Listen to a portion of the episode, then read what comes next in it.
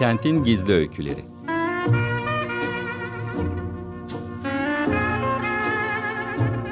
Kentin isimsiz kahramanları ve ilham veren yaşamları. Sıradan İnsan Öyküleri. Hazırlayan ve sunan Kenan Doğan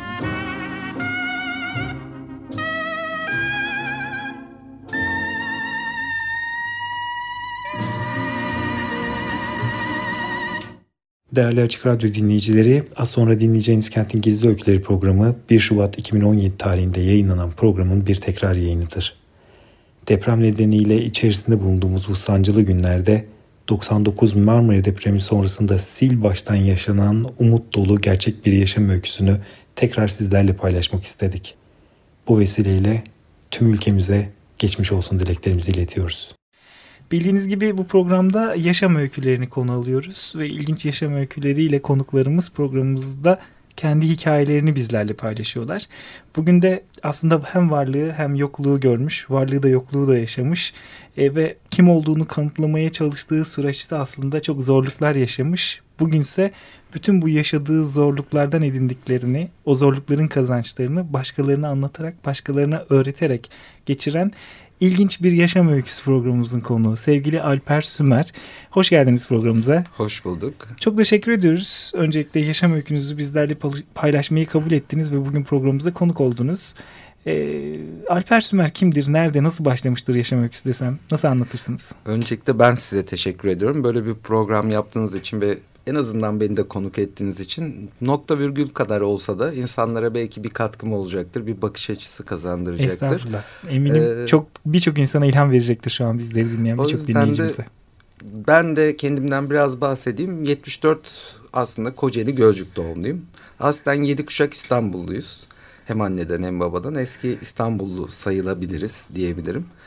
Ee, dedem donanmanın ilk dalgıçlarından en son görev yeri Kocaeli Gölcük. Derken Gölcük'ü çok seviyor ve yerleşmeye karar veriyor. 80'li yılların ortalarına doğru Kocaeli Gölcük'e yerleşmiş oluyor. Babam da savaş pilotu. En son görev yeri olarak da Balıkesir'de görev yaparken emekli olmaya karar verdi ve biz de Kocaeli Gölcük'e yerleşmiş olduk 95'li yılların başında. Ee, eğitim öğretim hayatım içerisinde biraz renkli, biraz e, okumayı seven bir öğrencilik hayatım vardı. İlk öncesinde arkadaş çevrem genellikle Anadolu Üniversitesi Eskişehir'de okumayı tercih edince ben de onlarla birlikte o ortamı paylaşayım istedim. Kopmak istemedim. Eskişehir'e gittim. Eskişehir'de... Arkadaşlara göre bir üniversite tercih Evet, evet. Onlarla beraber olun. E, çünkü e, iyi bir ekibimiz vardı. Bir 15 kişi kadar. 12'si Eskişehir'e gidince dedim çoğunluk en azından Eskişehir'e gidiyor. Ben de onlarla gitmeliyim. Eskişehir Üniversitesi'nden bir tercih yapmış oldum.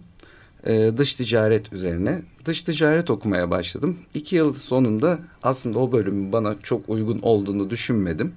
Çocukluk hayallerim içerisinde de her zaman veteriner olmak ya da mimar olabilmek vardı.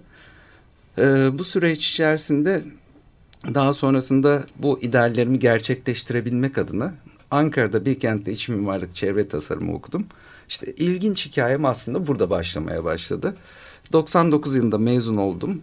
Yaz tatiline girdik ve Kocaeli Gölce'ye döndüm. Hı hı. Ee, o süre içerisinde de işte tatile nereye gideriz, ne yaparız, bu sene ne yapsak gibi düşünülürken 17 e, Ağustos 1999 yılında gerçekleşen Kocaeli Gölcük depremini yaşayıp daha sonrasında e, hem varlığı hem yokluğu görmeme sebep olan bu e, hoş olmayan elem olayı yaşamış olduk. Depremi yaşadık. İki buçuk gün sonra ben annemle birlikte enkazdan çıktım kayıplarımız çok oldu tabii evet, bu süre 99 içerisinde. deprem aslında ülke olarak herhalde yaşadığımız en büyük traj trajedilerden bir tanesi ve deprem sonrasında e, milyonlarca insanın yaşam öyküsü değişti. Bugün de e, Alper Sümer'in yaşam öyküsünde aslında deprem ve sonrasındaki o kırılma ve yaşadıklarıyla gerçekten ilginç bir yaşam öyküsü ama onun öncesinde üniversite döneminde e, Bilkent Üniversitesi'ne girişin öncesinde de başka bir hikaye ha, var. Evet. E, yani e, yaşam aslında zorluklarla sınıyor e, ve o sınamanın başlangıcı aslında bir üniversite sınavı değil mi? Evet. Ondan birazcık bahsedebilir ee, miyiz? Şimdi yine e, Eskişehir Üniversitesi'ndeki o iki senelik bölümü bitirdikten sonrasında dış ticaretin çok bana uygun olmadığını, yapabileceğim bir meslek olmadığını ama en azından diplomayı almam gerektiğini düşünürken e, tekrar sınava girdim.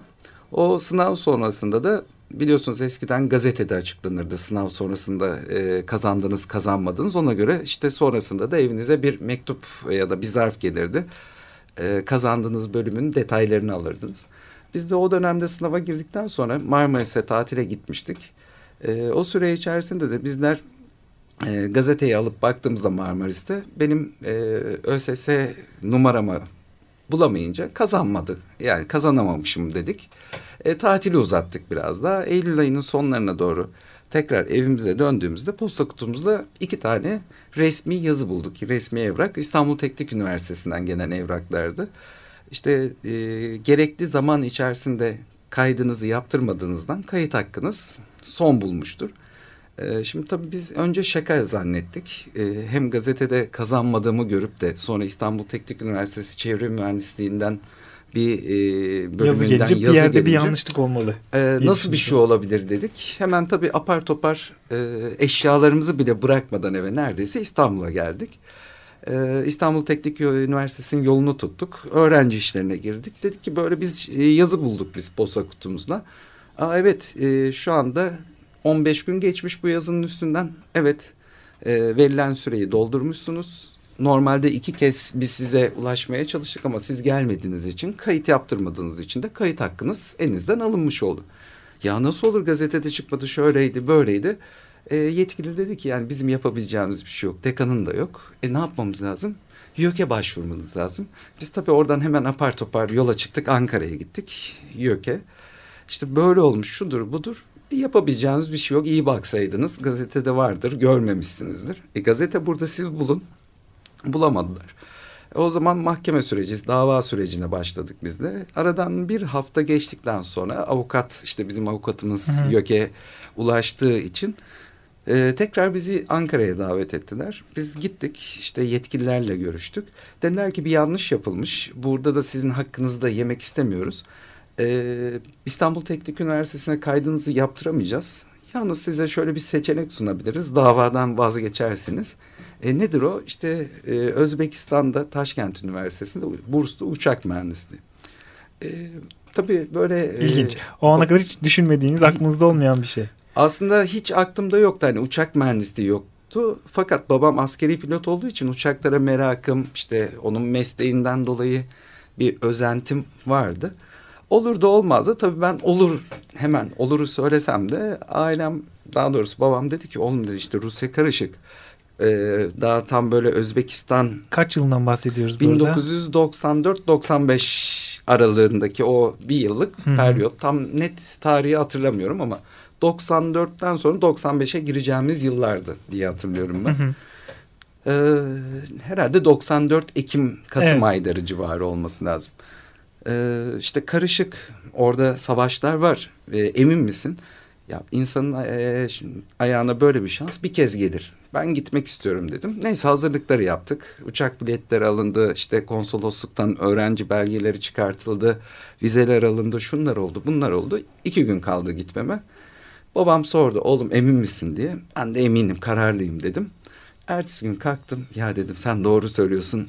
Şimdi oraya gidip var dönememek var. E, habersiz kal parasız kalmak var. Şu var bu var. E, çünkü parasızlığın ne olduğunu da çok bilen bir çocuk olmadığım için öyle yetiştirdim ya da genç olarak. E, öyle olunca da vazgeçtim.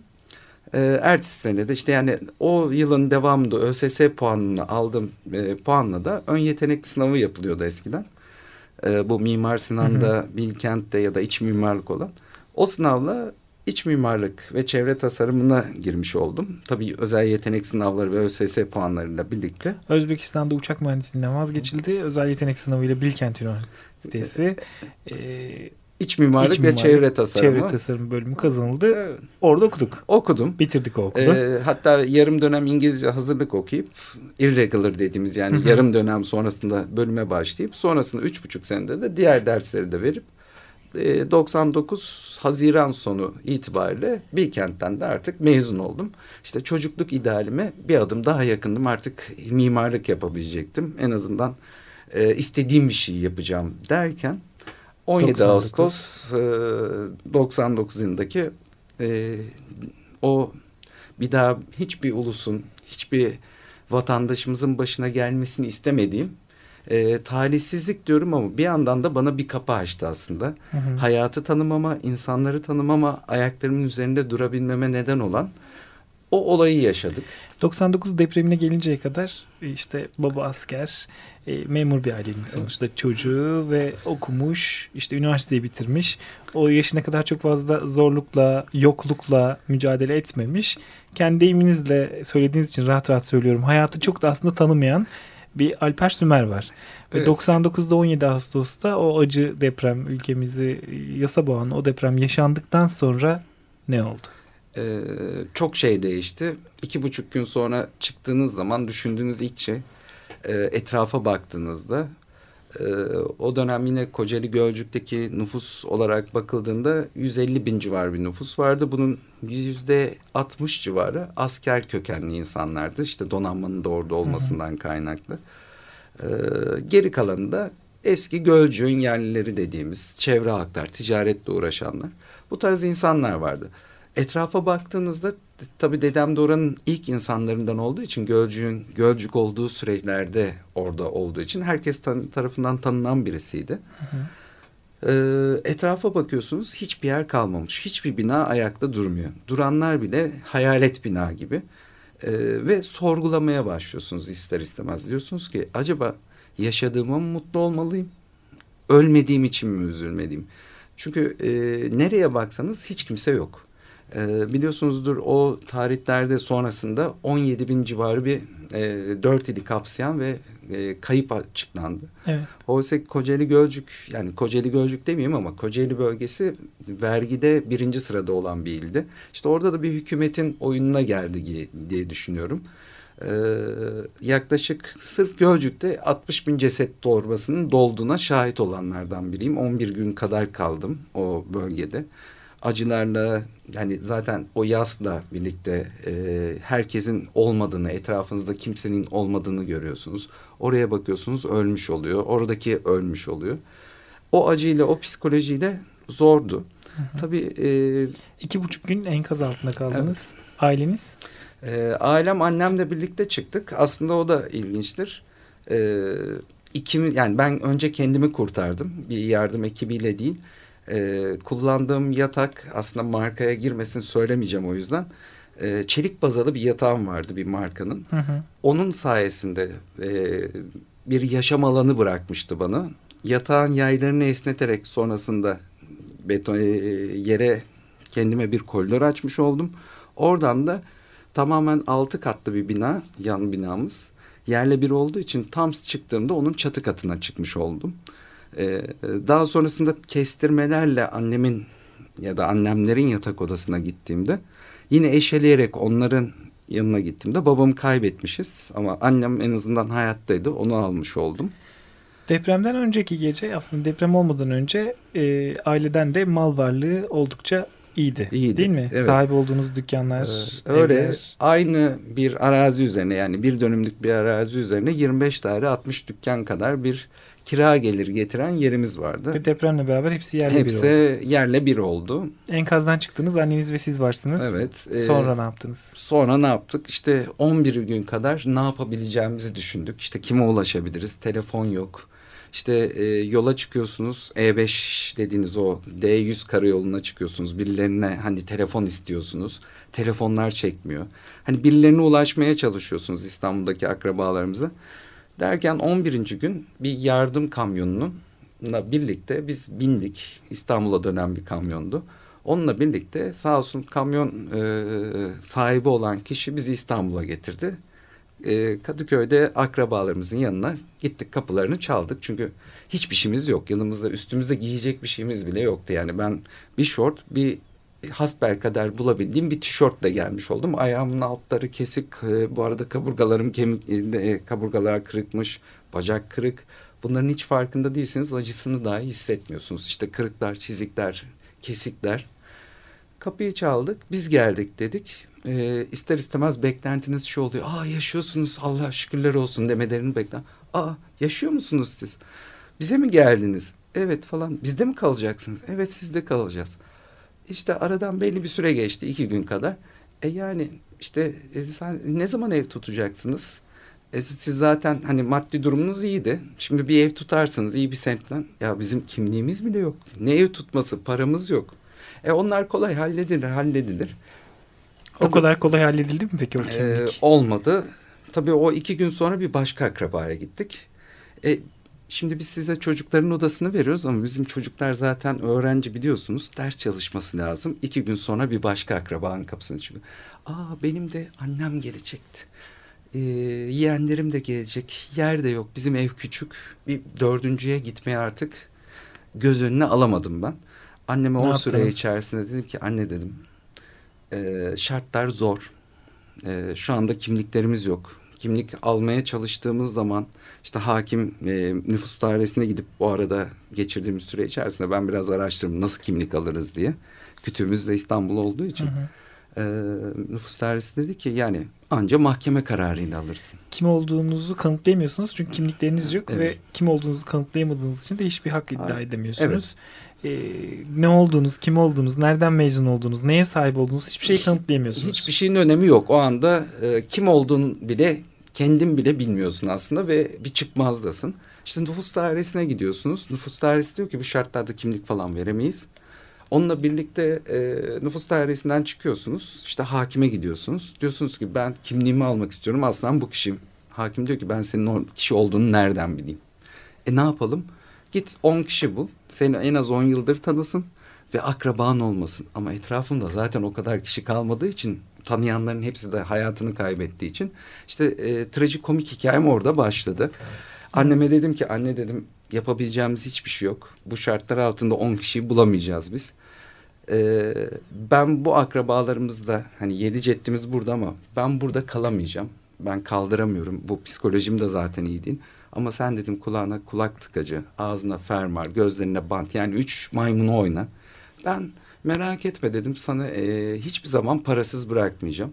İşte benim e, hayata atıldığım anlar o anda oldu. Nereye gittiniz peki? Kadıköy'de bir esnafın önünden geçiyordum. Böyle dükkanın önünde bir sürü koliler vardı. Ya dedim bu kolileri taşısam sana yardım etsem bana dedim ne verirsen verir misin dedim. O da dedi ki ben dedi para veremem sana ama dedi hikayemi anlattırdı işte nesin nereden geldin şudur budur. Anlatınca dedi ki ben sana dedi bak dedi hemen aşağısı Kadıköy meydanı dedi.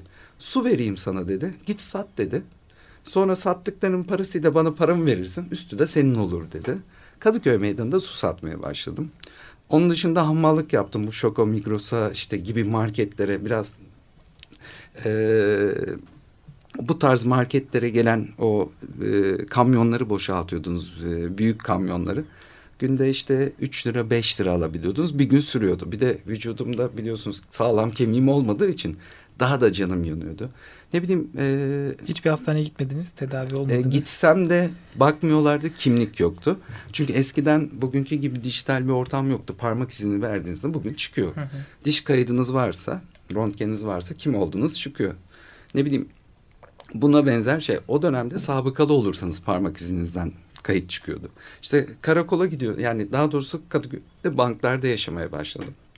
Evsizler gibiydim. Annenizi akrabalarınızın yanında bıraktınız. Onun Kendiniz e, Kadıköy meydanında su satarak, marketlerin kolilerini taşıyarak, hamallık yaparak İşte tezgahtarlık yapmak istedim. Cam sileyim dedim. Bazısı dediler ki senin gibi it uğursuza niye dükkana sokalım dediler. Ama bir şekilde 1 lira, 3 lira, 5 lira, 10 lira para kazanıyordum. Hemen anneme götürüyordum. Diyordum ki anne en azından bugün ekmeği sen al. Ağırlığın kalmasın, laf etmesinler. Bu yaklaşık 15 ay kadar sürdü. 15 ayın sonunda tabii e, yine böyle bir e, gün ben su satarken ve banklarda yaşarken daha doğrusu en çok dostlarım benim sokak hayvanlarıydı. 15 ay boyunca sokaklarda kaldınız. Parklarda, banklarda yaşadınız. Doğru. Üniversite mezunusunuz. Depremden bir gün öncesine kadar yani deprem gününe kadar aslında e, Gölcük'te dükkanları, evleri olan varlıklı bir ailenin Evet. çocuğuyken bir anda sokaklarda yaşayan, su satan, hamallık yapan, hayatını kazanmaya çalışan ve annesine kazandığı parayı akrabaların yanında kalan annesine götüren bir Alper Sümer. Evet e, en azından onun sorumluluğu bendeydi. Bir 50 yaşındaki kadın gidip cam silmesi temizlik yapması hoş olmayacağı için onca sene onlar bana bakmıştı. Bu sorumluluğu yüklenmem gerekiyordu. Hı hı. Hem de e, o psikolojiden biraz da belki kurtulabilirim. Kafam bir şeylerle meşgul olur diye en azından sürekli düşünüp acı yaşamaktansa diyordum. Böyle bir şeyle kendimi rahatlatabilirim. E, işte banklarda yaşıyordum. E, yeme içme hiçbir şey neredeyse bulamıyordum. E, bu süre içerisinde aslında sokak hayvanları dostumdu. İşte üstümde kış ayları tişört sadece. E, görüp sen niye çıplaksın diye soranlara söylediğimde hadi canım git çalış elin ayağın tutar diyordu. Ama elimden tutup da birisi gel ben sana şu e, iş vereyim diyen olmadı. O süre içerisinde işte sokak hayvanları çağırmasanız da geliyorlardı. Battaniye gibi üstünüze yatabiliyorlardı. Sizi sıcak tutuyorlar. O yüzden hayvanları çok severdim. On binlerce kat daha fazla seviyorum. Onlar gerçekten gönül dostları, zor gün dostları diyebiliyorum. Sonra ne oldu peki? Sonrasında 15 ayın sonunda Alper Sümer'in kim olduğu ortaya çıktı evet, mı? Çıktı. Ama onun öncesinde de tabii bir e, su satarken bir e, beyefendi ve hanımefendi dediler ki ya sen dediler çok kibar konuşuyorsun. Eğitimlisin. Niye bu bu tarz bir şey yapıyorsun? Hikayemi anlattığımda çok etkilendi. Beni çalıştığı özel üniversitenin e, Sahibi. sahibi e, ya da Kurucusu. kurucusu da diyebiliriz. Ee, onunla tanıştırmak için çağırdı. Biraz hayatım ondan sonra değişti. Ee, hikayemden çok etkilendi. Ve dedi ki gel dedi bu üniversitede oku. Tekrar oku. Hani kimliğin olmasa da. Zaten onun sayesinde bu kişinin ismini vermeyeceğim. Ünlü bir kişi olduğu için. Hı hı. e, hem üniversitenin de kurucusu aynı zamanda. Manevi babam olmuş oldu. Elimden tutan oldu. İşte hastaneye götürüp tedavi ettirdi. Aklınıza gelebilecek her e, fırsatı O sunmuş sırada oldum. hastaneye gidiyorsunuz aslında da kırıkların ne kadar ciddi boyutta olduğu orada ortaya çıkıyor değil mi? Evet, evet e, ama öncesinde de birkaç kez gittiğimde de kimliğim yok diye zaten almamışlardı Almamışlardı. hastanelere. Peki bu özel üniversitenin kurucusu sahibi olan ünlü kişi e, size ne tür imkanlar sağladı? Ne yaptınız o Önce dönemde? burs verdi, Hı hı. okum, okumama devam yani Tekrar sağlattı. ikinci bir üniversite. Hatta bu dördüncüsü üç ve dört oldu. Anadal da yaptım. Hı hı. İşletme okudum. Burslu İngilizce işletme ve sanat yönetimi, art management okudum. İkisi de dört senelik bölümdü.